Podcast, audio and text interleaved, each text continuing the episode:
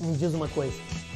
Você já visitou um cliente que antes mesmo de você começar a fazer a sua narrativa, o seu pitch de venda, a sua apresentação, naquele início de conversa, naquele rapport, naquela conexão inicial, ele olhou para a sua vestimenta e disse assim para ti: Pessoas que vestem blazer preto não prestam. Só que em vez de você levar isso na esportiva, com sabedoria, com maestria, com excelência, você entrou na defensiva já, mas o que o senhor está dizendo? O senhor está dizendo que eu sou mau caráter? O senhor está dizendo que eu sou picareta? E você já começa uma discussão com o cliente antes mesmo de fazer a apresentação daquele serviço, produto que você vende. Veja bem, nós precisamos evitar atritos com os clientes.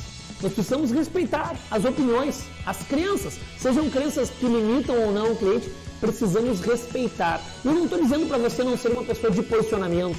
Eu não estou dizendo para você não ser um, um, vendedor que ensina o seu cliente com maestria. Eu não estou dizendo para você não ser uma pessoa autêntica. Pelo contrário, eu estou te dizendo para você controlar as suas emoções, que quando você receber determinados ataques, que são muitas vezes crenças coletivas ou por causa de experiências que aquele cliente teve, que você calma, respire e se posicione da maneira correta para aquela situação. Porque se ele já está numa defensiva e você vai atacar ele, vai virar uma discussão.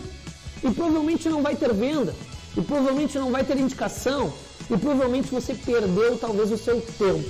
Então veja bem, a inteligência emocional nas vendas, ela também é saber apanhar mas apanhar com sabedoria. E quando um cliente fala que não respeita pessoas de terno preto, por exemplo, ele não está dizendo que ele não te respeita.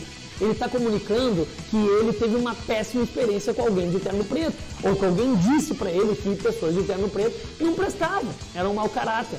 Só que você precisa mostrar para ele com a sua sabedoria, com o seu equilíbrio, naquela ocasião, naquela conversa, que eu sei que é desgastante alguém ficar te ofendendo, talvez, mas se realmente você sabe que você não é mau caráter e que o fato de você estar usando um terno preto não quer dizer que você esteja dentro de um saco de pessoas que não fazem um bom trabalho, você vai continuar aquela conversa.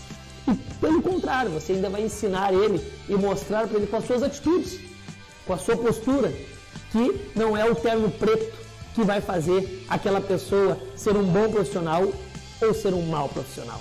Então veja bem, Alguns livros vão dizer que precisamos respeitar a opinião do próximo. De fato, respeitar a opinião não é deixar de ter a tua opinião. É não simplesmente dizer que a opinião dele está errada. É, é não ficar atacando a opinião dele. Só que muitas vezes nós queremos muito mais ter a razão do que fechar o negócio. Muitas vezes o nosso ego ele fala muito mais alto. Eu sei que não é fácil. Ninguém gosta de ser ofendido. Ninguém gosta de ser taxado. Ninguém gosta de receber rótulo. Mas se você é um vendedor e quer ser um especialista, tenha equilíbrio, tenha postura e confie em você. Saiba da sua verdade. Ser autêntico é saber das minhas verdades. Ser posicionado é saber que o fato de eu estar usando um terno preto não vai fazer com que eu entre para o saco daquela farinha daqueles que não prestam. Se posicione e não, não deixe isso te abalar naquela negociação.